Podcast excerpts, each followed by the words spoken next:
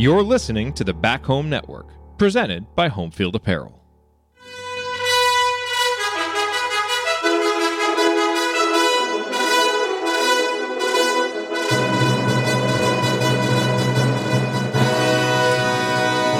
And welcome, Hoosier fans, to another victorious episode of the Assembly Call. As today, your Indiana Hoosiers close out the Crossroads Classic as they needed to, with a victory over the Notre Dame Fighting Irish, 64 to 56. It is not a game that is going to be, you know, put in any uh, any halls of fame for being pretty, anything like that. Uh, but the Hoosiers do overcome a really sluggish start to get the victory. You know, they really they, they took the lead there in the second half. Uh, you know, really took control early and never really relinquished it. Notre Dame had their one, you know, little run where they tied it up, but Indiana soon thereafter uh, extended the lead again and the Hoosiers end the Crossroads Classic with the best record uh, in the event, and more importantly for this season, extend their record to nine and two and get. You know, I don't know if I wouldn't call it a signature victory. I don't think Notre Dame is that good, but it's at least a victory away from home, you know, against a decent team uh, that, you know, can kind of anchor their non conference, uh, the non conference portion of their NCAA tournament resume, something that they really, really needed heading into Big Ten play. I'm your host, Jared Morris. I'm here with the coach, Jeff Marlowe, and we are going to break it all down for you on this edition of the Assembly Call IU postgame show. And let's start this show the way that we start every show, and that is with our Hoosier Proud banner moment. And for the banner moment, I'm going back to the first half. You know, it, this was a game Indiana really started out poorly through about the first 10 12 minutes. Notre Dame built a 24 to 15 lead and I think a lot of us are thinking, yo, guys, let's go. Let's wake up because it just looked like a team that was really sleepwalking. You know, the defense was good enough to just make sure that Notre Dame didn't kind of run away and hide, but the offense was bad. The passing was bad. Trayce was really just, you know, kind of having one of his, you know, one of those stretches where he just wasn't very aggressive. And so right after that, Notre Dame gets their biggest lead, you know, nine points. We go inside to Trayce. He gets fouled, hits a couple of free throws, and then Indiana forces a shot clock violation on the next possession. And that would start a stretch of 10 minutes of gameplay where Notre Dame would score a total of five points. As from that point, when Indiana was down 24 to 15, they would then go and open up a 37 to 29 lead early in the second half.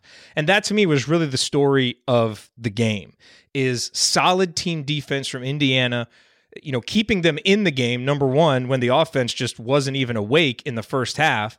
And then, you know, continuing uh, once they did get the lead in the second half, again, outside of that one little stretch that allowed them to keep the lead. And then as they went down the stretch, extend it. And, you know, that's really been the formula for Mike Woodson early in the season. He told us the defense is ahead of the offense. Well, the defense is still ahead of the offense. And I think it's not to say that there aren't concerns offensively. There are. We'll talk about them.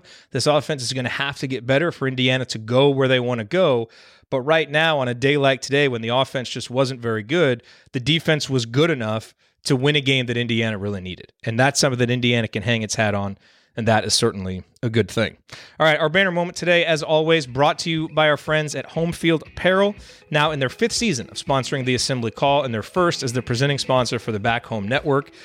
And look, you know, it's Christmas time. Obviously, you're thinking about gifts to get your loved ones. Make sure that you go online and shop at homefieldapparel.com. And look, it may be a little bit late at this point to get your items in time for Christmas. You'll have to go there and check the shipping. But Homefield stuff is so good, even if people get it on the 27th or the 28th or the 29th, who cares? Because they're going to wear the stuff for the rest of the year you know, Homefield, they've got the largest collection of vintage IU apparel that you'll find anywhere with beloved logos, like two different versions of the Bison. And for fans of other teams, Homefield has something for them too, because their product line extends to more than 120 different schools with unique vintage logos for all of them. And no matter what, you know it's going to be comfortable, you know the colors will last through many washings, and you're supporting an Indiana based company that came up through the Kelley School of Business. And what could be better than that? So go to homefieldapparel.com, use our promo code HOME, H O M E, to get 15% off your first order. That's promo code HOME for 15% off. Once again, the website homefieldapparel.com. Wear one for the team. All right, well, it is time to move the ball, find the open man, and get some opening thoughts from the rest of our team. And today, that is the coach, Jeff Marlowe. So, coach, what are your opening thoughts on this Indiana victory over Notre Dame? Yeah, Jared, I thought the the two best parts of the game were the end of the first half and the end of the second half. And that was to me, we went on 15 to 3 run to end the first half. And then in the game, it was 46 all after that under eight timeout. and we finished off the game with a 64 to 56 win. So that means we went 18 to 10 in that last you know segment. So, so the game really was 33, 33 to uh, 13 in those two segments. And and I I posted in the chat there for the mob that uh, you don't always have your A game. And we found a way to win a game today where you didn't have your A game. And I think that's important. Yeah, absolutely. Sorry, sorry, Jeff. There's a little bit of a delay between your video and your speaking. It's My like apologies. one of those. It's like one of those old kung fu movies. So I couldn't, I couldn't tell if you were done there. Uh, but that's all right. We'll we'll figure this out. Um, just you know, real quick. Obviously, you know, Indiana had some guys. There was a lot of talk kind of before the game. Some guys might not be available, this or that. You know, Miller Kopp obviously uh, played. You know, was able to play 28 minutes, which was good. I know he'd been dealing with a little bit uh, of an issue. Uh, Tamar Bates did not play. Uh, have no fear. Tamar is fine. It's not an injury uh, or anything. Uh, there was a, a, death in the family. He he was at the funeral, uh, so that is why uh, he wasn't there. Jordan Geronimo, I know, was limited. Um, you know, he only played four minutes, although I thought the minutes that he played were really important in the first half because you know Race Thompson really came out and wasn't doing a lot early. I think through the first nine minutes of the game, Race Thompson hadn't attempted a shot, hadn't gotten a rebound. He and Trayce, it just really took them a long time to get into the game.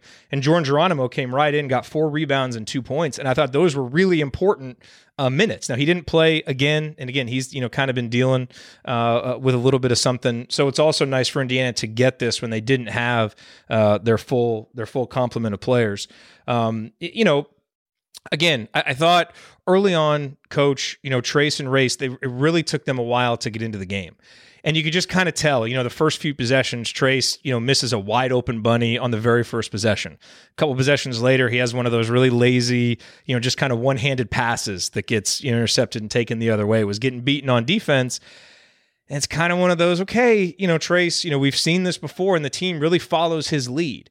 And I thought to his credit, late in the first half, he really got going. You know, so he finishes with 17 points, 12 rebounds, a couple of blocks. You know, Indiana changed up a few things that it was doing offensively uh, to kind of free him up. Um, but it was nice to see him rebound, you know, from a rough start. And he had to play 38 minutes because Michael Durr came in in the first half.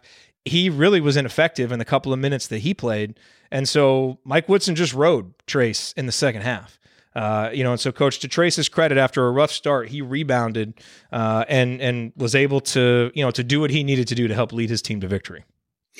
Yeah, I texted you in the first half there, Jared, and and right before we made that run in the first half, I texted you at that time out that I think combined they only had eight points and five rebounds, and they really found, especially Trayce. But in the second half, Race found it a little bit too, and I thought that was the key. Um, we'll kind of dig into the numbers a little bit deeper in the next segment, but um, I didn't feel like we used our advantage in the post as much as we should have. That was one of the things that I kind of was watching for. Um, I just, you know, the, the offense was a little stagnant throughout the game. But like I said, you don't always have your A game. And I thought that was important today. Trayce didn't play his best game. Yeah. But I felt like when it was time to make some plays, he found a way. And and I thought that the two of them combined, and has been pointed out in the chat, I had it circled in my notes as well. Um, that steal by Race, we I believe it was Rob turned it over. Notre yes. Dame was on a little bit of a run out, and Race hustled back and got a steal. And that really, in high, you know, at the moment, I circled thinking that could be huge. And in hindsight, I think it really was kind of a momentum killer because if Notre Dame scores there, you know, it's still a nip and tuck games. I want to say it was still like 49 47 or something like that. It was 47 47. I had that one marked down for a potential meaningful moment. Huge play absolutely huge play by Race. Yeah, to come back and get that ball. Absolutely.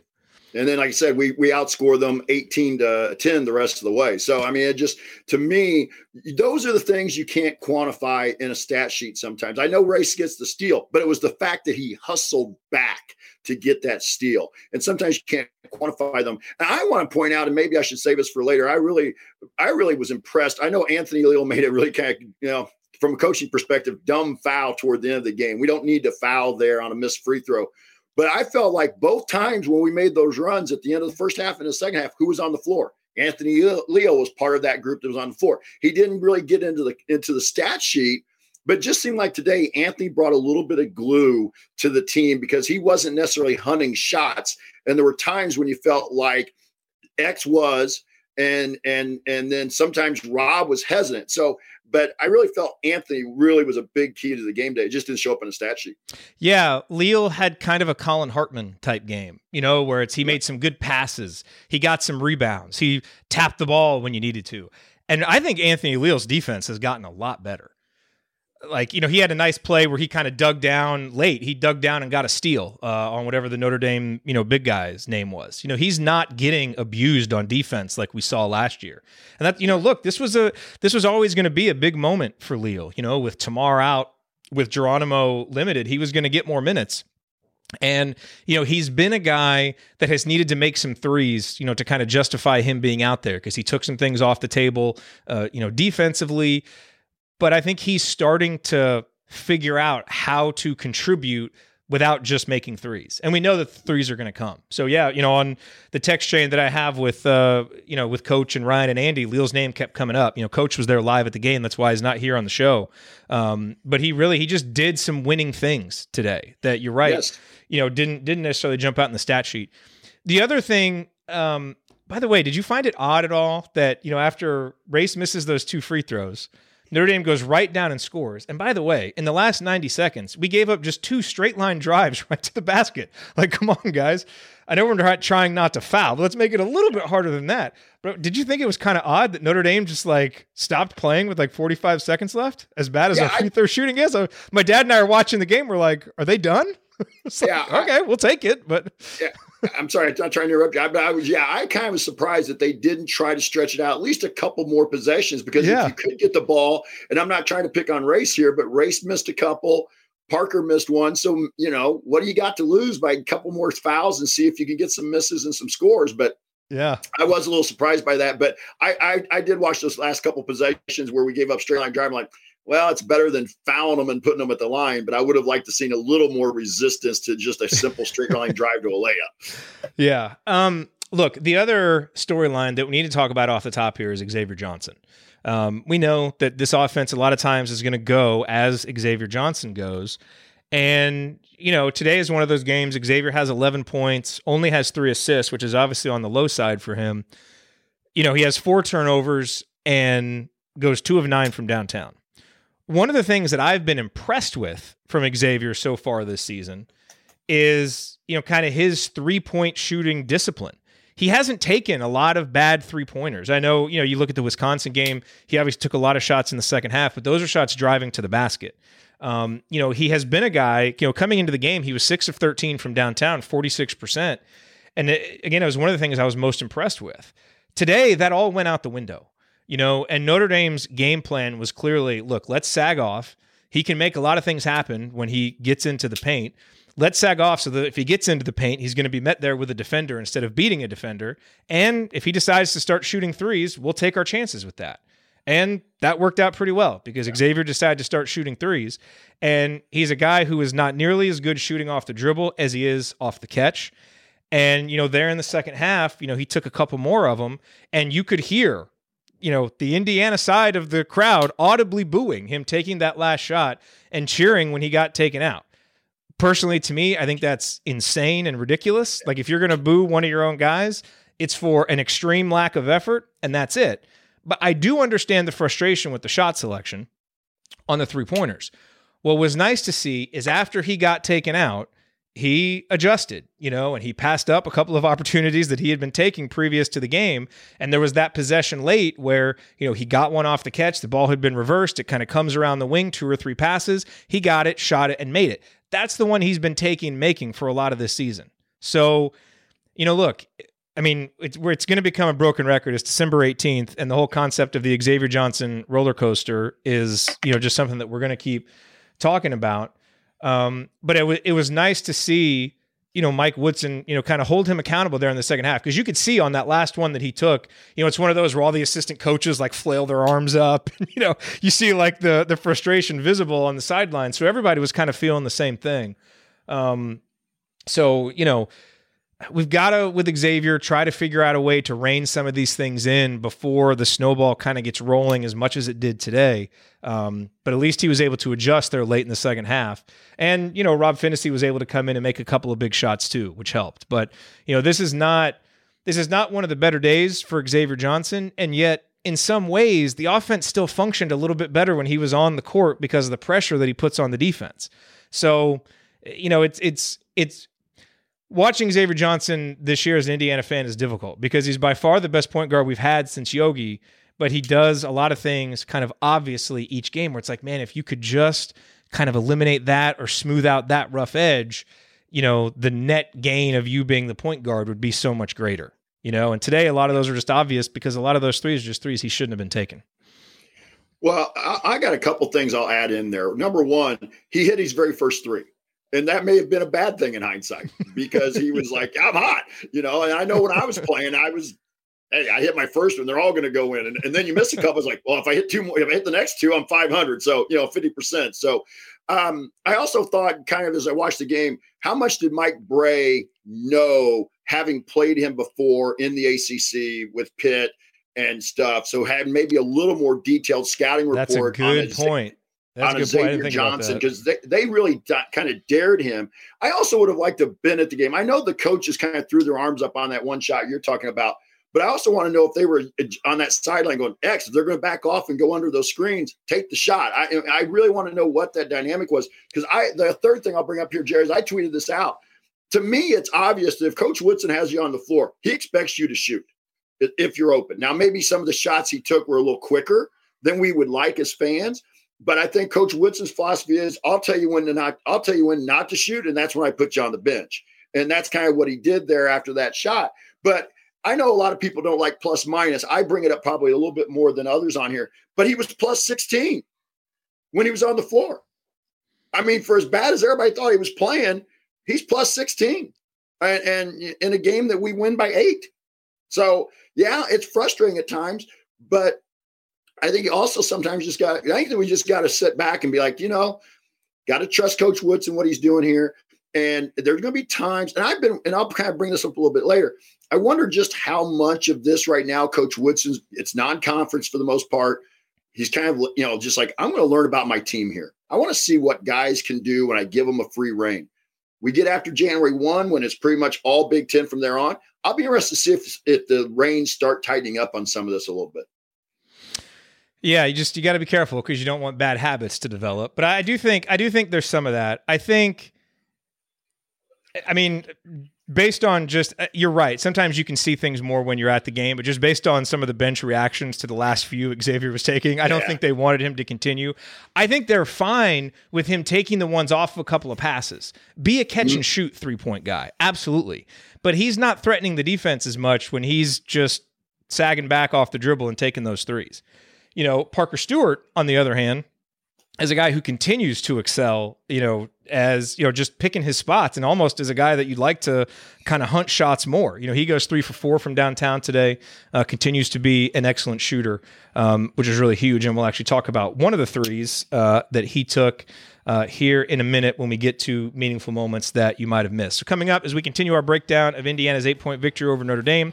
I'll point out today's meaningful moment that you might have missed, and then we will go inside the numbers to highlight the most important statistical notes from the game. You are listening to the Assembly Call. Stick with us.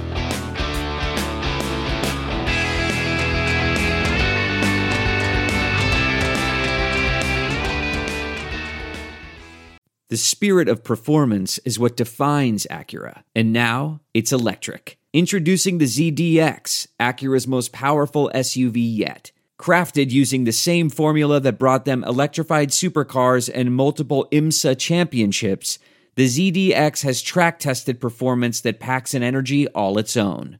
Unlock the energy and order yours at Acura.com. This is it. We've got an Amex Platinum Pro on our hands, ladies and gentlemen. We haven't seen anyone relax like this before in the Centurion Lounge. Is he connecting to complimentary Wi Fi? Oh my, look at that, he is! And you will not believe where he's going next. The Amex dedicated card member entrance for the win! Unbelievable! When you get travel perks with Amex Platinum, you're part of the action. That's the powerful backing of American Express. Terms apply. Learn more at americanexpress.com slash with Amex.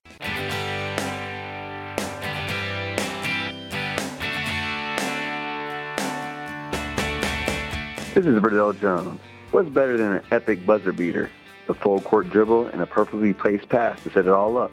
and of course celebrating with Hoosier Nation afterwards. So join Jared, Andy, Ryan, and Coach on the assembly call after every IU basketball game. Go Hoosiers. Thank you, Verdell. You are listening to the Assembly Call IU postgame show. I'm Jared Morris here with the coach Jeff Marlowe, and we are breaking down Indiana's 64 to 56 victory over Notre Dame in the final Crossroads Classic next year. Instead of playing in this event, Indiana will be starting a home and home series against Kansas, which is just going to be all kinds of fun. Uh, it is time now for today's meaningful moment that you might have missed. Uh, let's get some music. Meaningful moments that you might have missed. So I want to talk about Parker Stewart and Miller Kopp, who are guys that I continue to want to see our offense find more ways to get them shots. I know that we're going to focus inside with Trayce and Race. That's where we should focus. Everything should start there. But as we now move into January and February and get into Big Ten play, I think we've got to find a way to get to get Parker and Miller more shots.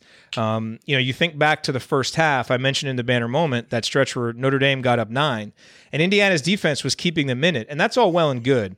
But you know, as we've seen so many times over the last few years, at some point, strong defense is going to wilt if you don't get something from the offense. You know, you can't just keep busting your ass on defense possession after possession if you're not getting anything on offense.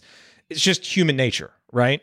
Well, I thought when Parker Stewart came in it was 24-19 he hits that three to make it 24-22 it kind of felt like that got a pep in everybody's step. It was like okay you know we made an outside shot let's go. And really the three point shooting kind of kept indiana going offensively in the first half. They made four of them x hit the one rob Phinisee hit one parker hit a couple of them uh, and i thought that one uh, was big you know to make a five point lead to two indiana would end up then taking the lead into halftime. And then I thought Miller Kopp shots at the start of the second half were big. Because again, you know, you kind of felt at the start of that second half, coach, it's like, okay, our defense is absolutely shutting Notre Dame down. If we can get something going offensively, now we can extend this lead. It's like that was great at the end of the first half to get the lead. What can we get going here in the second half now to get it going? And, you know, Miller had, he dribbled in was kind of stopped, had that nice little turnaround jump shot, and then on the very next possession, um, I think Xavier Johnson, you know, kind of found him, balls whipping around the the perimeter, finds Miller Kopp on the left wing, he makes it. I believe those are his only five points of the game. Mm-hmm. Yeah, those are his only five points of the game, but they were really big points because I think that put us up six or seven points there early in the second half, and it really at that moment kind of felt like Indiana was in control, and then really all second half Indiana kind of kept control. Even when Notre Dame made that run and tied it at 47, it just kind of felt like, okay, they had battled things back to even, but had never gained control of the game. And Indiana really quickly regained control. So, you know, those two guys, they score a combined uh, 17 points. Um, but, you know, their shot making is really, really important for this team. And so, again, I hope we can find more ways to get those guys shots because they're proving time and again that they can make them and hit big ones in big moments for Indiana. Well, a, a couple things, Jared. Number one, you kind of sounded like me when I was coaching. I used to always tell my players, and, and anytime we had a, any media at the game and, and, and, a situation like that where a team made a run on us, I would always make the comment, well, as long as we were tied or had the lead, I still felt like we were in control. Now, as a, actually inside my gut, I was like, man, this is getting away from us. And that's kind of the way I felt during that stretch after that that flagrant foul call when they got back to tied. So I was kind of churning inside, like, oh man, this this is going to get awful if we lose this. And but give credit to the team from that point, and we'll come back to that here in a little bit because I want to focus on Miller and and Parker, like you were talking about as well. Um, I think the one thing we got to find a way, and Coach Adjanya pointed this out on Twitter at halftime, I believe it was. It would be nice to see us push the tempo a little bit more against the Notre Dame team on makes and misses and and find a way to get Miller and Parker more opportunities in the transition where they have to be, you know, somebody has to be maybe cross match with them. Parker or Trey, uh, yeah, sorry. Miller missed a three in transition. I think that was his last shot, maybe of the game. But I had no problem with that shot. Now I know some of the fan base may not be as happy with, you know, let's throw it up the floor and shoot a quick three. I don't mind that. That's kind of my my kind of DNA is if I could do that, yeah, kind of that old style uh, break that you used to see a lot of teams run. Uh, probably when you were in school, if you remember, Lafayette Jeff used to run a lot of that old, you know, that sideline break, throw it up and mm-hmm. get a quick shot. Um, but we, you know, I had no problem with that. And Parker's got to get more than four shots, and that's just something maybe yes. I want to kind of bring back at the end. We talk about the lingering question. Um, we're not really seeing a lot of sets and, I, and you know Mike Woodson has to have, I'm exaggerating here, a million sets coming from the NBA. So is he saving them for Big Ten play and trying not to get too many things on film before he gets into that? Me that I, I just got to believe there's things in his in his kit in his toolkit that he has to get a kid like Miller or excuse me Parker Stewart more than four shots because Parker missed his last three, but he was three for three at one point. And and I just I'm with you. I want to see Parker get more shots and I want to see more movement. I thought there was a lot of stagnant four out, one in, but it was kind of stagnant. Um, Miller may be at times a little more aggressive than Parker looking for a shot. He had seven shots in 28 minutes, and Parker only had four in 29. But I'm with you. I want to see those two. And when Anthony Leal is on the floor, let's run a set and get him some shots. So, because Anthony only had one shot. So I'm, yeah. I'm, I'm, that's one of those kind of perplexing things for me is both a former coach and as a fan. What more are we going to see? Because you know there has to be sets for specific kids. Yeah. By the way, the other thing I want to talk about is I know Parker Stewart got a technical foul on it, and I know that it, you know, I don't I don't know if it ignited the Notre Dame run. The Notre Dame run just happened to happen after it. I'm not going to say that those two things are necessarily correlated, but I loved what Parker Stewart did after that that hard foul by the Notre Dame guy on Trayce takes him down. And yeah, I think if you looked at it in slow motion, it didn't look quite as bad. But when you looked at it in real time, it looked like a hard, unnecessary foul. And Parker Stewart goes right up and just kind of shoves the guy out of the way. And I loved it. It was like, I've got your back. And I feel like that's something we haven't seen a ton, like a little bit of an edge, a little bit of fight in this team.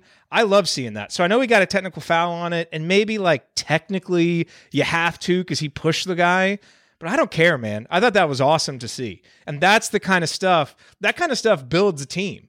You know, like I think Trayce is going to look at that and be like, this guy has got my back. And I think that's really important. So I loved seeing that from Parker Stewart, technical and all, whatever. That was a great play by him.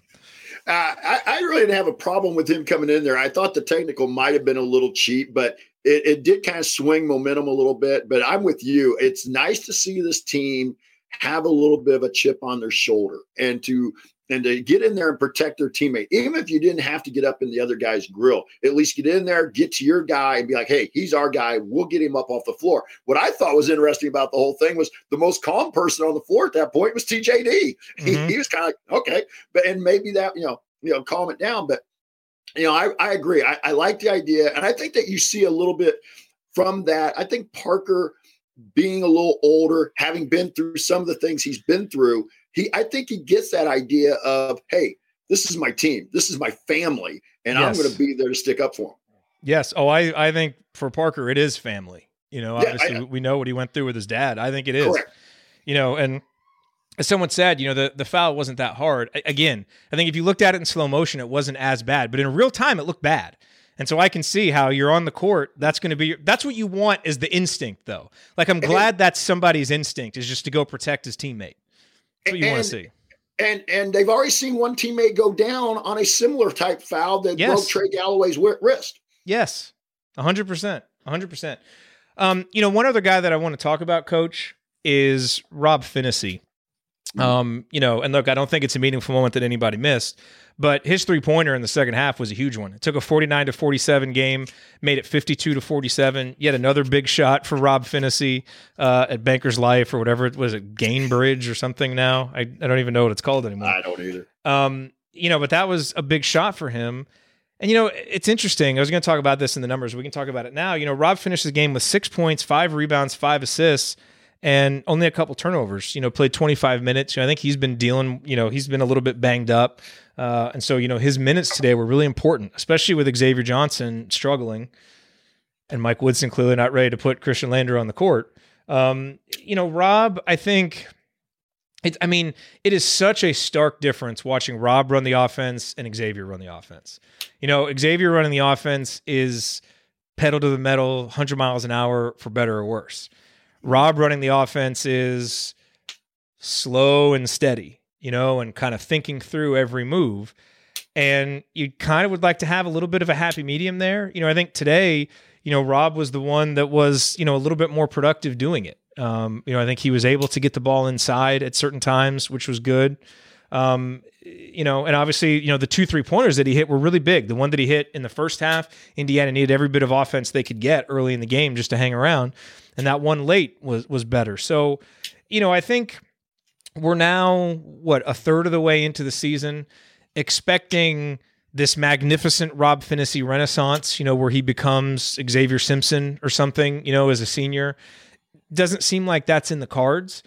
But I think if Indiana can get from Rob what they got today, which is you're probably never going to get real efficient shooting from Rob. You know, we've just we've we've you know we've been with him now for four, you know this is our fourth year with him. He's just a guy who hasn't been real efficient as a shooter. But if he can give you five assists against a couple of turnovers, if he can play relatively solid defense, he got beat off the dribble a couple times, but his defense was mostly solid. And if he can go in there and get some rebounds for you, that's kind of what you need from him in the 20 minutes. Um, you know, and so anything above that, you know, is kind of a bonus. Um, but you know, I think this was this was winning basketball today from Rob Phinisee in a spot where they really needed him with Xavier Johnson kind of being up and down. Rob was at least steady, and they needed that from him today. Yeah, I want to go back real quick about Miller Kopp. I, I, I really did appreciate Miller's effort today because there were a lot of rumors out there floating around Twitter, and and and I saw you kind of, or at least in our community discussion, I should say that there were some rumors in the community discussion that he might not play, that he was dealing yeah. with some illness and stuff, and yet he goes out there and gave us 28 minutes. And so I give Miller a lot of credit for that. But back to Rob now. I kind of marked that same segment down, Jared. I marked that same segment. Um, I had that and, and I had more with it because X followed that up with a basket to make it 54 47. And then after Notre Dame field goal, they feed TJ TJD got that kind of they whipped the ball around the floor, got it to Race. The help came. Race gave it to TJD TJD for a dunk to make it 56 49. And so that kind of entire segment. But I agree with you. And start that off with Rob's three. And I'll give credit to Ryan. He pointed this out on on Twitter more, and I kind of, I noticed it, but I didn't think that much about it until I saw Ryan's tweet that Rob just caught and shot. He didn't think about that shot. He just got it in rhythm and took the shot and buried it. And I and that and I really was pleased with Rob. I don't want to talk about Rob too much here. I got some things later. I think we'll come back to Rob about. You don't have to give Ryan credit when he's not on the show. You take credit and just ignore who said it. I, I don't want to take credit for something I didn't tweet. uh no, it's okay. Um, okay, let's uh, let's go inside the numbers here. The segment sponsored by the Power Rank, where our friend Ed uses data and analytics to make accurate football and college basketball predictions. He also writes an incredible March Madness guide every year, and we are going to have a special offer for you on that once, Mar- once March rolls around. So stay uh, stay tuned for that. For now, if you want to get sports betting advice with a PhD edge, you know, or if you just like understanding sports at a more analytical level, you should definitely subscribe to Ed's free newsletter. You can get that at thepowerrank.com slash AC. That is thepowerrank.com slash AC. Okay, let's dissect the numbers here that tell the story of this game. You know, I thought for Indiana, having 16 assists on 21 made field goals was good. You know, uh, obviously, you know, being able to share the ball and, and do some of the things that Indiana did, uh, you know, that was nice. And I think, you know, being able to shoot eight for 20 from downtown was really big for Indiana. You know, when the offense was really stalled, that's what you need sometimes is you got to make some threes to make up for that. And obviously Xavier Johnson was two for nine out of that. So, you know, Indiana six for 11 on guys not named Xavier Johnson uh, shooting three pointers. Really, really important. Uh, the free throw shooting, only 14 for 22. That continues to be an issue for Indiana. You know, frankly, this is a game Indiana probably should have won by 12, 13, 14 points if they just make some free throws, you know, and so that continues to be uh, a little bit of an issue. And, you know, early on, I thought rebounding was a big issue for Indiana. You know, they just weren't yes. weren't paying attention almost at all on the offensive glass. Notre Dame was able to come in. I think they had four offensive rebounds within the first four or five minutes of the game. They would only get four more, uh, and Indiana would end up taking the rebounding edge. 29 to 24. But the other thing that I like to see, and this is, you know, this dates back to the, the days of growing up with Coach Knight, and this always being one of the most important stats. Can you make more free throws than the opponent attempts? And today, Indiana made 14 free throws. Notre Dame only attempted 13. So, you know, I recognize 14 of 22. That's a bad percentage, but Indiana still won the battle from the free throw line by being able to do that. Um, you know, and they were able to do that obviously in part because they had the lead late, but that's part of where you're going to get a lot of free throws, but also because they were relentless in pounding the ball inside, and that's where you're going to get a lot of your free throw opportunities. So, uh, you know, those to me were the numbers, the reasons why Indiana uh, was able to win. You know, and the other one is Blake Wesley is only five of 16 from the field. That guy has so much talent. And it was pretty obvious just watching some high school film of him that he was really, really talented. But you can see it. He wasn't very efficient today but you can just see his ability to get to the basket. He's kind of got some old school finger rolls and he's got these really long arms. Like he's a fun player to watch. Uh, and, you know, I thought he was able to do some things, but Indiana made it tough on him. You know, it wasn't very often that he was able to just get there without someone there to challenge him off the dribble, challenge him off the shot. And that to me was always going to be a big difference today. If Blake Wesley is allowed to go out there and be efficient scoring, it's going to be hard for Indiana to win. Uh, and they were able, he was able to get his 14 points, but they made him really work for it and forced him into a lot of tough, tough shots. Um, what numbers stood out to you, Coach?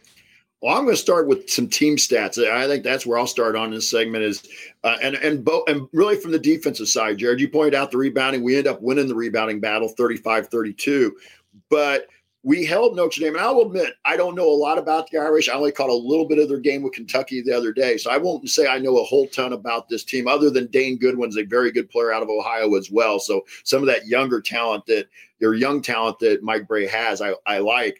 But we held them to 36% shooting for the game. And we held them to 18% from beyond the arc. Now, I know some of that is people miss open shots. We miss open shots but a lot of that's because the defense from about the eight minute mark of the first half, I thought was pretty solid. After that point, through the rest of the game, I thought we were really, really solid. And to me, in a game like that where your offense is really sluggish to begin with, I think defense is how you can get that turned around. And and that proved to be the case today. Um, and from that standpoint, so I, am going to start there. Um, and then from individual standpoints, I, will look at Trayce. So, and I didn't think it was the best TJD game we see. I mean, I thought he was okay, but he still finishes up with 17 and 12 and two blocks and two assists. All right. And, and just the two turnovers and, and a couple of those were some lazy passes, but uh, those two were actually lazy passes, say a couple, but they, you know, that was, you know, I really felt was that team dynamic on the defensive end. And as you mentioned, 40% from three. And when you took X out of the out of the mix, they're six for 11. They were pretty efficient from beyond the arc today. Yeah. I mean, look, you know, this is one of those games. The offense wasn't very good. Things were kind of sluggish. It was kind of a slow pace. And so it feels like there's not a lot to get excited about. But I'm glad that you brought up some of those defensive numbers. You know, you look here, Notre Dame, it says on layups was 10 of 21. And this continues to be a theme for Indiana that when teams get the ball inside, they're not very efficient at scoring. And Indiana right now, the KenPom numbers have been updated. The Hoosiers are third in the country in effective field goal percentage defense. 40%. 40% effective field goal percentage yeah, defense. That's, that's, an incredible number. And they're holding teams to 39.2% shooting on two pointers. And I realize that like good two point shooting defense isn't like a sexy stat to get all excited about. But if you want your team to be good and win games, it's really important. Like that's been kind of a Michigan State staple that mm-hmm. you've seen them do that, have high assist rates, and make good three pointers, or you know, make a good amount of their three pointers, and that's kind of been a formula for them. Uh, you know, in Indiana, coach, you want to guess where Indiana is nationally in three point shooting right now for the season? Well, I know we're we were percentage wise. I want to say we've been around 36, 37 percent as a team, so we got to be probably top 150. I won't. 30, I really 37.3 percent, 44th in the country three wow. point shooting right now. Which wow. you know that's I'll take it. that's excellent, and and I feel like we could shoot more threes. You know, I really yes. doubt. X should take a few, you know, a few less than he did today. He needs to yes. do what he's done the rest of the season.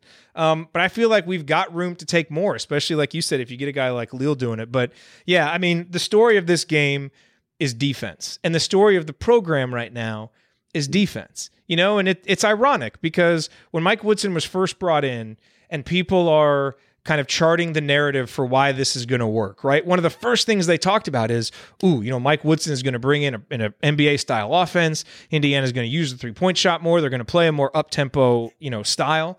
And I think all of that stuff is going to be true. And we're already seeing, you know, Indiana shoot better from the three point line, uh, which is good to see. But the reason why Indiana's winning games, and Mike Woodson told us this from day one, is defense.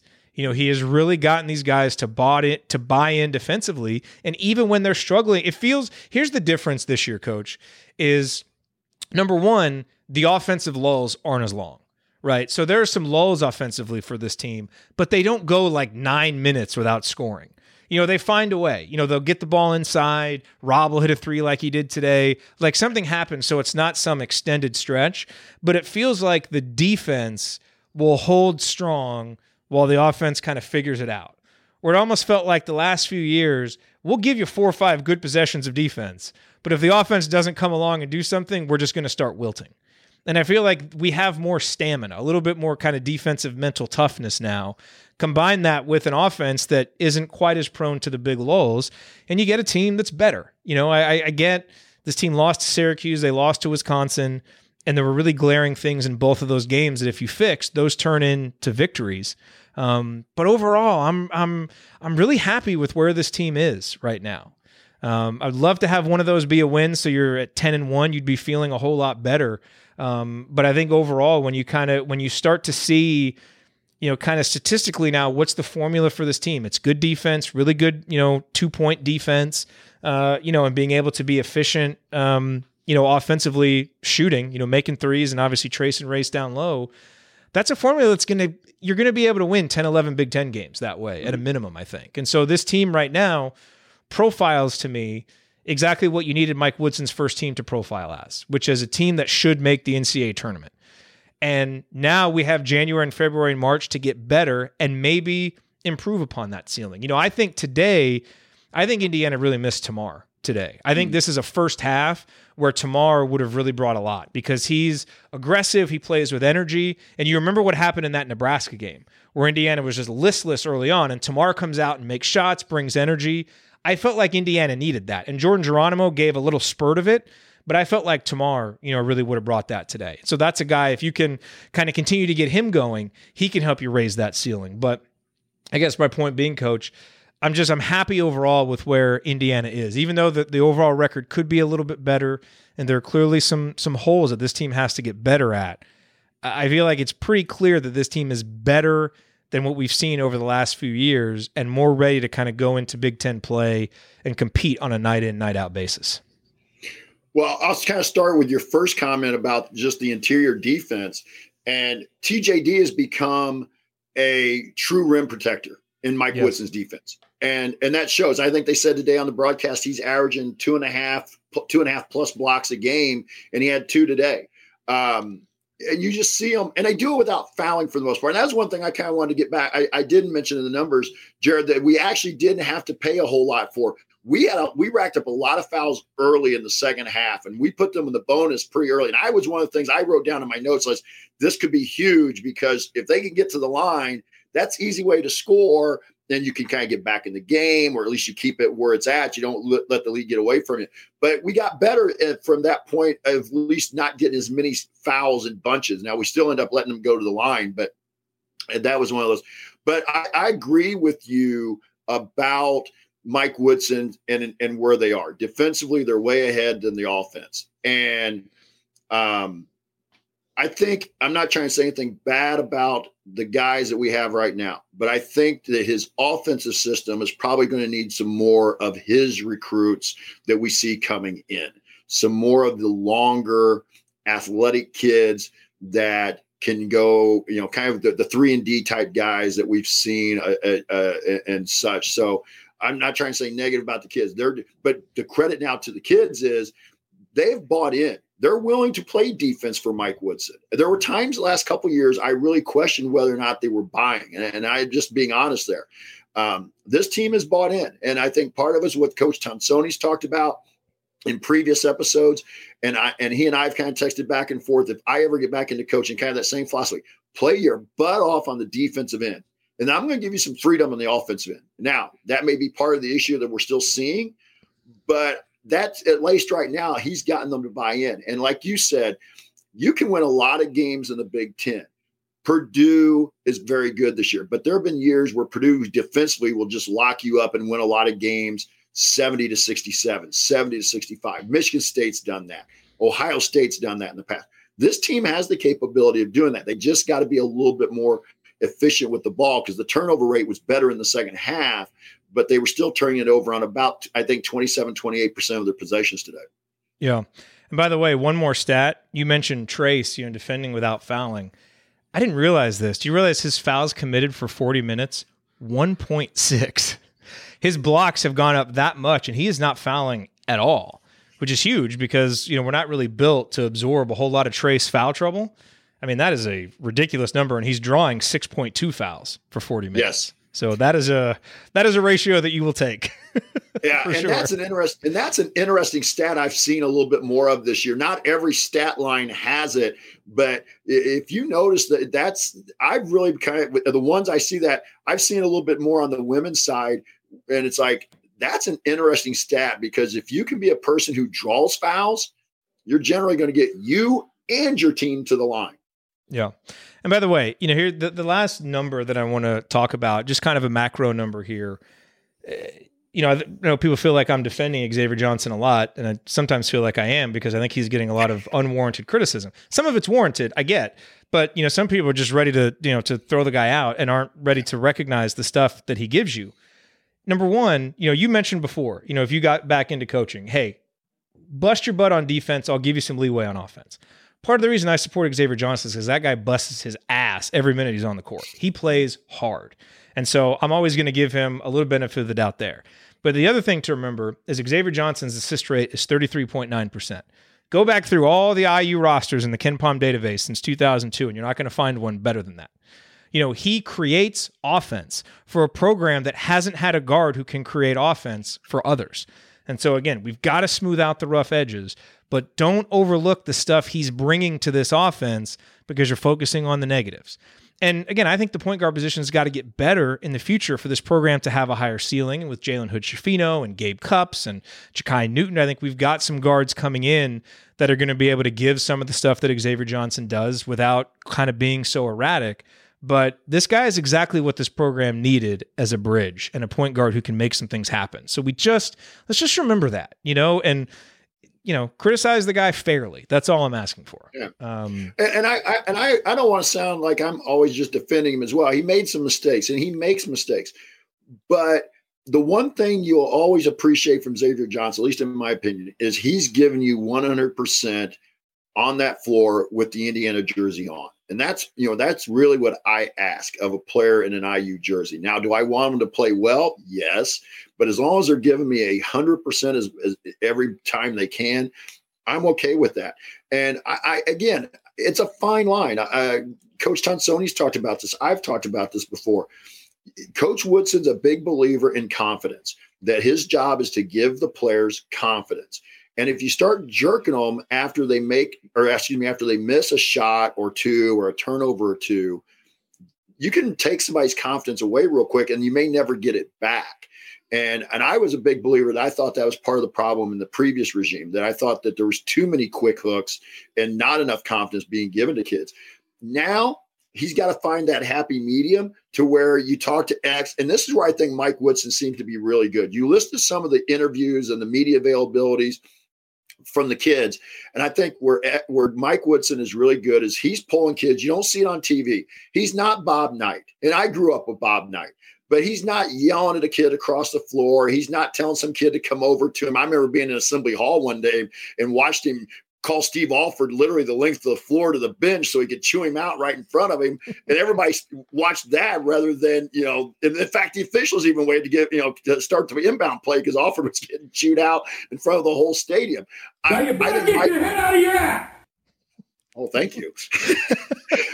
I didn't know we had such stuff. Uh, anyway, but I think where Mike Woodson's really good is he's going to bring X into his office at Cook Hall tomorrow or Monday and he's going to break down some key parts of the film. And one of the great things about film today, where they can break down certain segments and say, "This is good, don't need this," and and he's yes. doing it behind a closed door. Yes. Yeah, absolutely. No, and so that's like it's going to continue to be a storyline. I mean, X right now he's using more possessions than any player on IU's roster. I think that needs to flip. You know, he needs to use a few more, uh, a few less. You know, Trayce needs to be the one dominating in that. Um, but he's bringing more to the table than he's taken off overall, and we needed a point guard who was doing that. So I'm just asking for a little bit of patience and a little bit of fairness from everybody as we uh, as we assess Xavier here. All right, coming up on real quick, Joe. I just want to say, oh, yeah, on, patient, on the patient. I'm sorry to interrupt you before we go to the next segment. Just no, all good I, I don't want to always be kind of you know, I, I I break the season into quarters. And and when I was coaching there you had quarters. You had a quarter of the season a quarter of the season.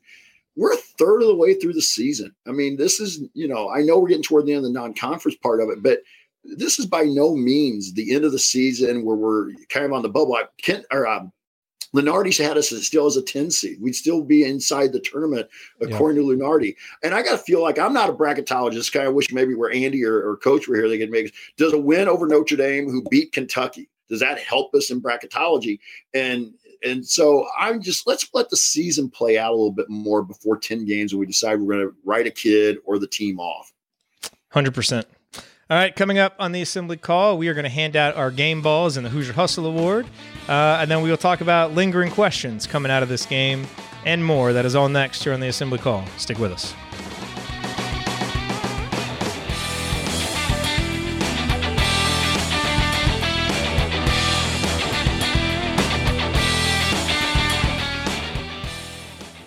We're driven by the search for better.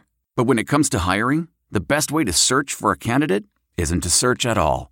Don't search, match with Indeed. Leveraging over 140 million qualifications and preferences every day, Indeed's matching engine is constantly learning from your preferences. So the more you use Indeed, the better it gets. And listeners of this show will get a $75 sponsored job credit to get your jobs more visibility at Indeed.com slash match. Just go to Indeed.com slash match right now and support our show by saying you heard about Indeed on this podcast. Indeed.com slash match. Terms and conditions apply. Need to hire? You need Indeed. This episode is brought to you by Philo. Do you love TV? Do you love saving money? Then Philo is your solution. Philo has shows, movies, and live TV for just $25 a month. You can even try it for free with their seven day free trial. No contracts, no commitments, no hassles, just a better way to watch TV. Never miss a minute of shows like the hit docuseries Where is Wendy Williams or classics such as Friends. If you can't get enough TV, then there's no better way to watch. Philo has more than 70 channels like BET, MTV, and AMC.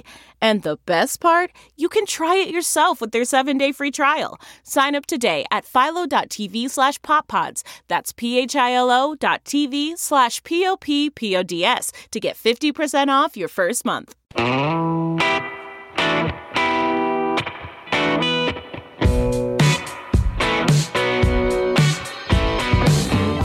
Hey, it's Romeo Langford.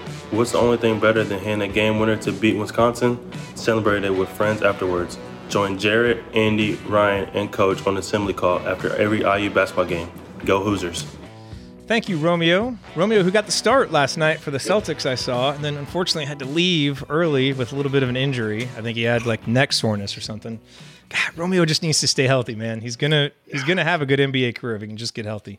Uh, you are listening to the Assembly Call IU post game show. Catch us live following every IU basketball game, plus every Thursday night at our website assemblycall.com. But not next Thursday night, by the way. Thursday before Christmas, we are not going to be doing a show. We'll have a post game show after the Northern Kentucky game but then no show on the 23rd as we uh, take a few days for Christmas. Uh, but make sure that you sign up for our free IU Hoops email newsletter. Over 9,000 of your fellow IU fans have subscribed. You can join for free at join.assemblycall.com. That's join.assemblycall.com. Alrighty, it is time for game balls. Coach, who gets your game ball today? Uh, I, am going to go with Trayce. Um, it's hard to to go against the kid that had 17 points and 12 rebounds, two blocks and, and two assists. Uh, I'm going to go with Trayce. I know it wasn't, as I said, it wasn't an A game from Trayce, and some other kids played well, but I felt like Trayce really deserved the game ball today. Yeah, it's got to be Trayce. Uh, he didn't play very well to start, but when he got it going there toward the end of the first half, everybody follows. And this is his burden as the leader mm-hmm. and as a potential All American is this team follows him, man. They really do. And you could just, like I said, I knew from the very first possession when he kind of missed that bunny and then had that bad pass a couple possessions later. I was like, man, we may be in for a long afternoon. But again, you know, what's changed this year? In the past, that might go for an entire game for Trayce. You know, and he would sometimes as a freshman, sophomore have games where you're just like, you know, where was Trayce today? Now he'll have segments where you're like, where was Trayce? But then he figures it out and he gets going. That's the sign of a maturing player. Um, and so, yeah, you know, he played 38 minutes. You know, he shouldered a big, big piece of the load today. Uh, and at some point, you just have to have a guy who produces the numbers and puts them up there. Uh, and so, this was not one of Trayce's better games, uh, but it was still good enough to get a game ball in a win that Indiana really needed. So, Trayce for the game ball. I believe most people in the chat uh, went with Trayce. So it seems like relatively uh, unanimous. Now we may have a little bit more uh, of a uh, of a debate here for the uh, for the Hustle Award.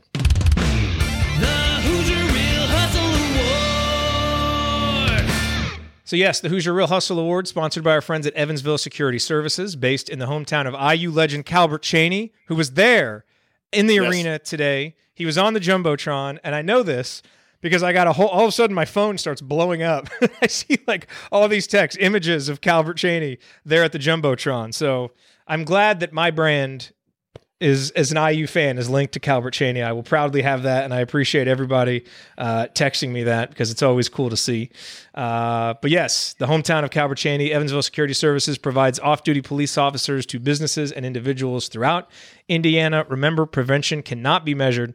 So let Evansville Security Services help you prevent a bad outcome today. Go to evansvillesecurityservices.com to learn more. That's evansvillesecurityservices.com. Coach Marlowe, who gets your Real Hustle Award? Man, there's a couple. There's two or three guys I think you could ch- to choose from here. I, um, Race and Parker, you know, both in double figures. But I, I'm going to go with Rob, It- it- mainly it- from the way he played on the floor, his defensive effort, the five assists, the five rebounds.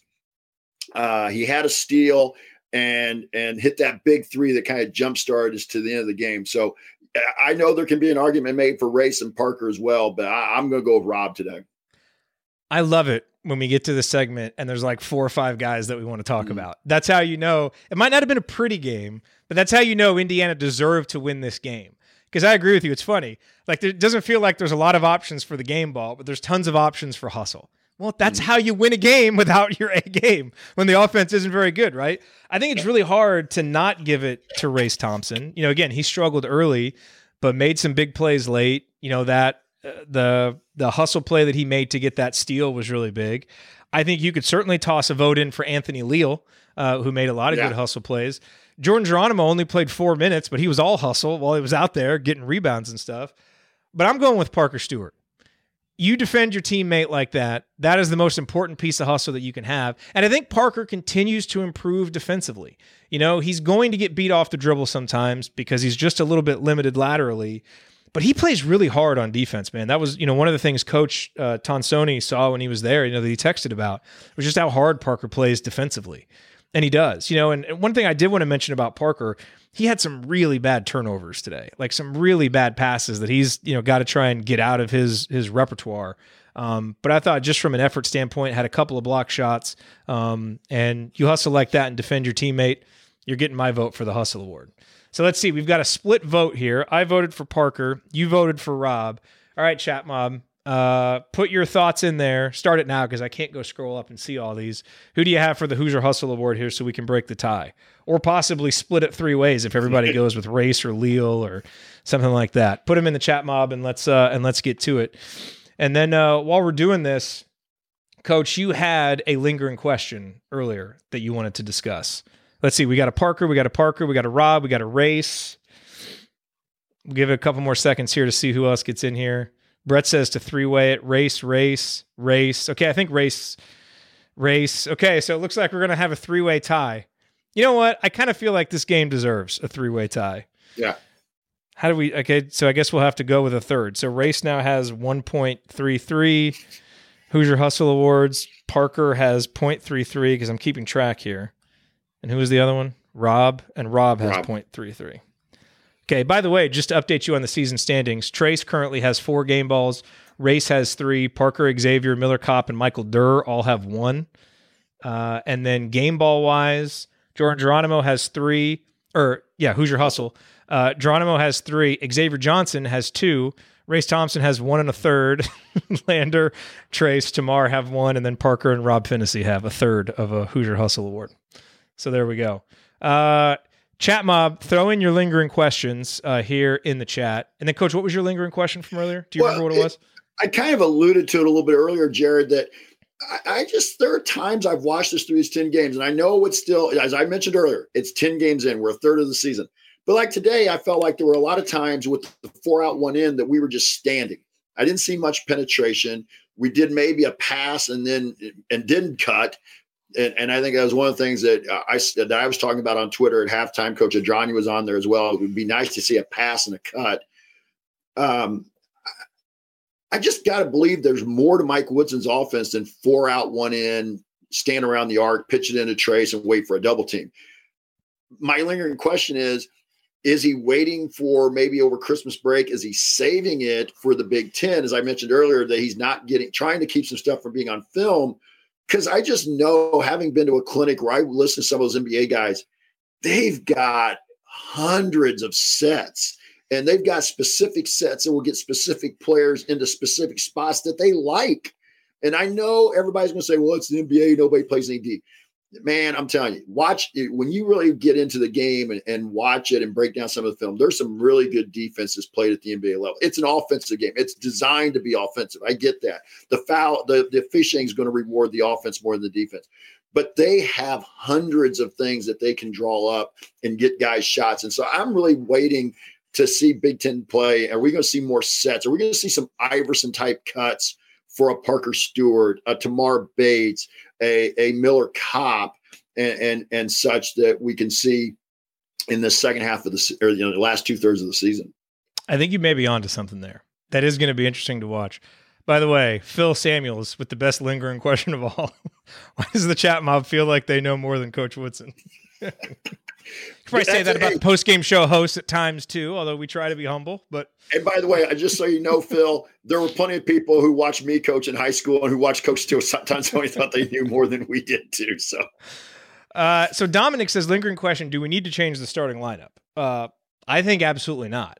Um, and this kind of goes with Brett's question: Can IU work on playing for 40 minutes in the next few games? You know that's an issue. You know this team has been up and down, and I don't think you can necessarily say that it's just at the start of games. Indiana was awesome at Wisconsin for the first 20 minutes and then was terrible after that. You know, today they really struggle coming out of the gates and kind of pick it up after that. So it's not I don't really think that you can pinpoint one particular time in the game when Indiana has struggled. Um, but there always seems to be a time in the game when Indiana has struggled. You know, and I, I hopefully that does get better as the season goes along, but I don't know this team's ever going to fully get rid of that. Like it's just you've got an inconsistent point guard. You know, you've got a team that is led by two big guys down low.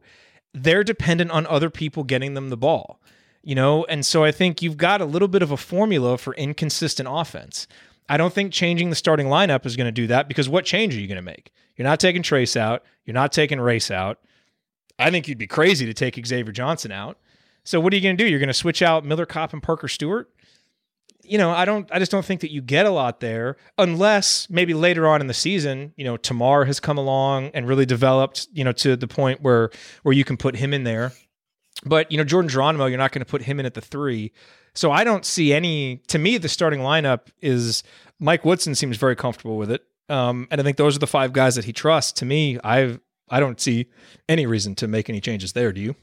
No, and I, I, think right now what you see is Mike Woodson trusts those five veteran type players. They may not be veterans in the IU program, but they're veteran kids. They've played a lot of basketball, and I think he trusts them on the defensive end more than he does the guys on the bench right now. He's getting more trust. We've seen Anthony Leal get more minutes here.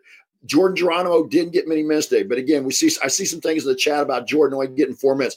I, my understanding from again some things we saw inside the community discussion is Jordan's pretty he's banged, banged up. up. He's banged up. So I think that more. was I think exactly. I think that was more of a decision about, you know, this isn't a conference game. As much as we as fans wanted to win this game for bragging rights, eh, Mike Woodson's taken a long picture view that, you know what, he needs Jordan Geronimo, Jordan Geronimo more in, in January than he does on December, you know, 18th or whatever we are. Um, I think that I'm more excited. And I was, this is something I wish I brought up a little earlier, Jared, that we were talking about. Uh, we may get Trey Galloway back by the Penn State game or the yeah. Ohio State game. And I think that will be a huge influence or, or, or influence probably where it, I think that will be huge for this team because I think Trey brings that same type of attitude that Mike Woodson's looking for. He kind of plays with no fear. He's not a great shooter. I get that. But he wants to play downhill. I think he'll look a little, he at times will be better in pick and roll maybe than even Rob. And I wouldn't be surprised to see him maybe handle the ball a little bit more and Rob on the floor at the two and, and just kind of go from there. But I'm with you. I'm not sure I changed the lineup yet, but I think we also got to understand we had some guys today. Tamar wasn't there. He was at a family funeral. Miller had been supposedly sick for a few days, and Jordan's, you know, kind of banged up. So we found a way to to gut out a win. Didn't play our best, but we found a way to get out a win with some guys that weren't, you know, 100 percent. Man, and I'm just glad that the game got played with all the games across college basketball getting oh, canceled because yeah. this this is Indiana needed this game. Like again, it's not like and Coach and Andy have talked about this. Like you're not going to get a whole lot of credit for beating Notre Dame. You know, right now they're 55th in KenPom. Who knows if they're going to make the NCAA tournament? but you check an important box, which is yes. did you beat a team with a pulse away from home in the non conference, right? And Indiana did that. So, like, they needed to just get that check mark on their resume, and they got it. And if you don't have this game, you don't even get that. So, I'm just glad we were able to get it with all the games going down across the country. Uh, as we look forward here, uh, Wednesday, December 22nd, Indiana plays Northern Kentucky. Northern Kentucky currently 177th in KenPom. They are four and five. They have wins. Well, none really good to speak of. Their best win is over uh, 267th ranked Eastern Michigan, uh, and they've lost to a bunch of teams that aren't worth talking about. So they're ranked 177th, but they may not even be that good. Uh, so this is a game that Indiana should be able to win, you know, pretty convincingly. Again, we will not do an episode of Assembly Call Radio on uh, December 23rd. We will be off until the next Wednesday when Indiana plays UNC Asheville. They are ranked 259th in KenPom.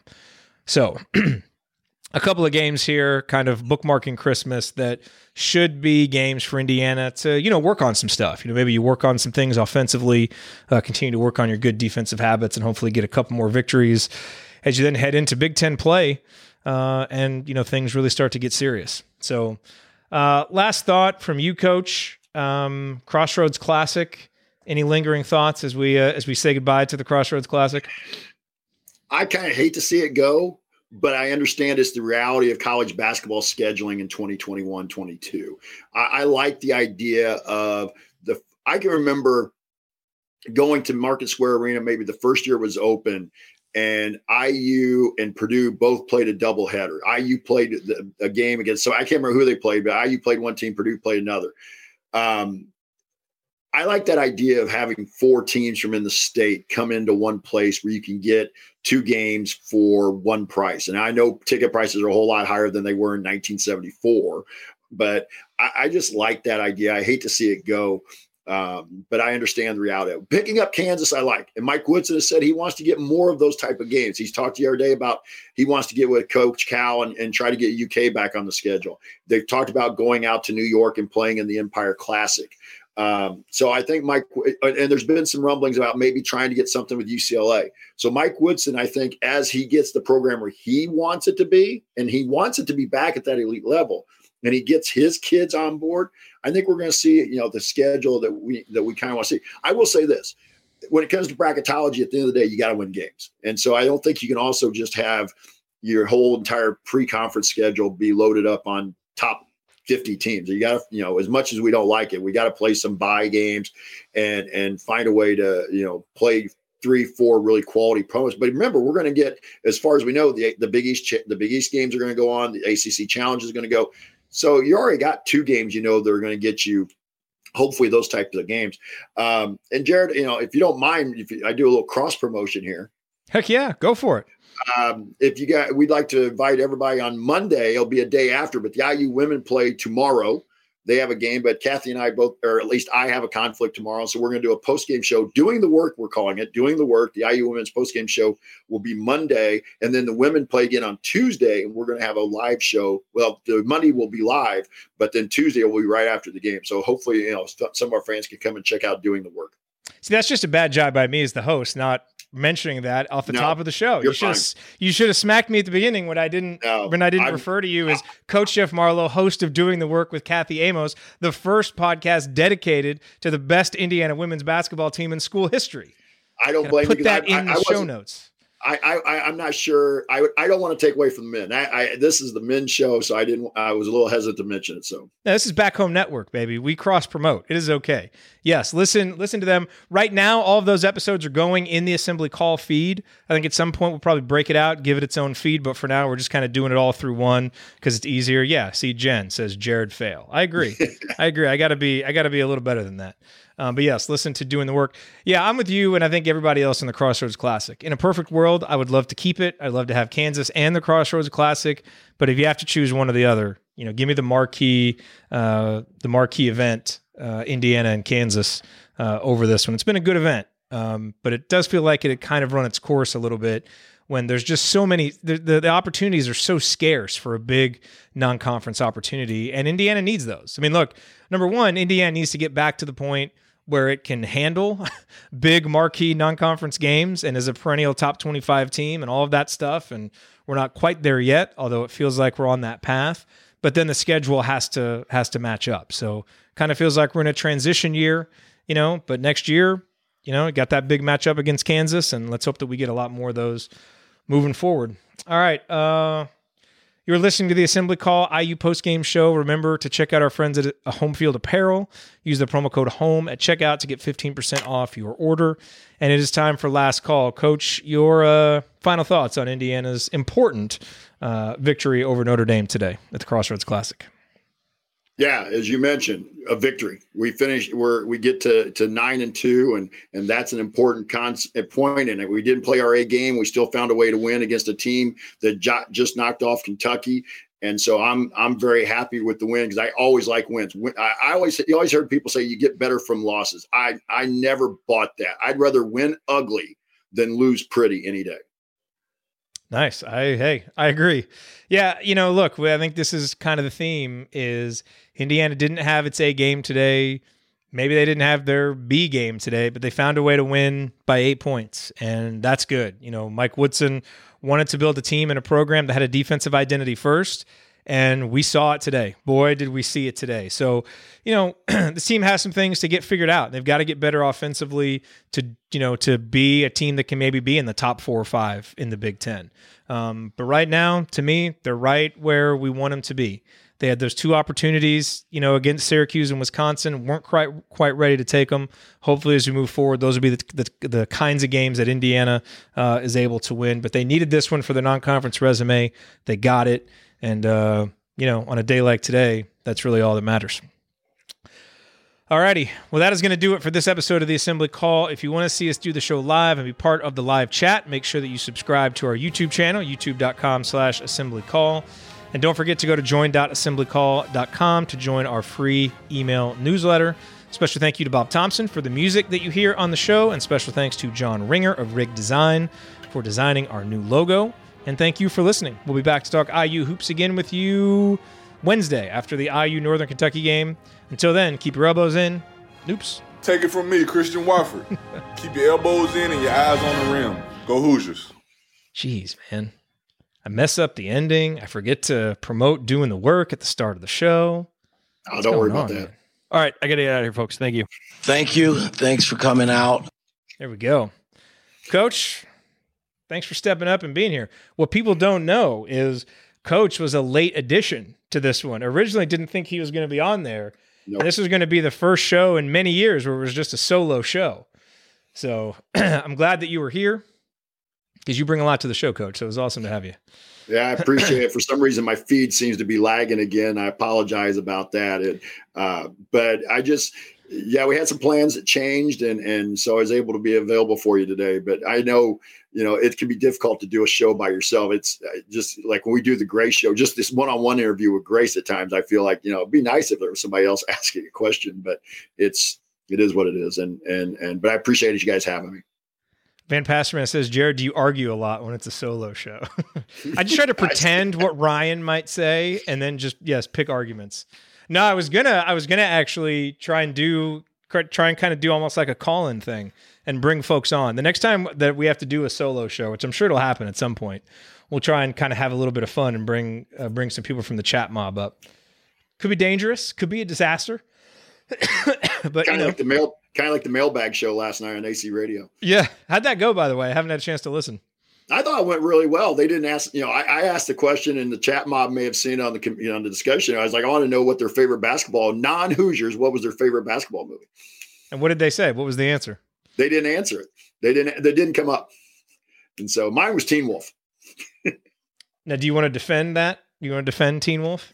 Well, I just love the ending. You know, the the fact that you know here's this guy who has very you know he's really not a very good basketball player, but he leads his team to a championship just on his, on his you know on his own. He's not the Wolf anymore. Plus that whole montage. I, I love the kid that's left-handed. He actually is the best player on the team. Well, I think everybody knows what my favorite non-Hoosiers basketball movie is. It's about money. Got to be Blue Chips. Got to be Blue Chips.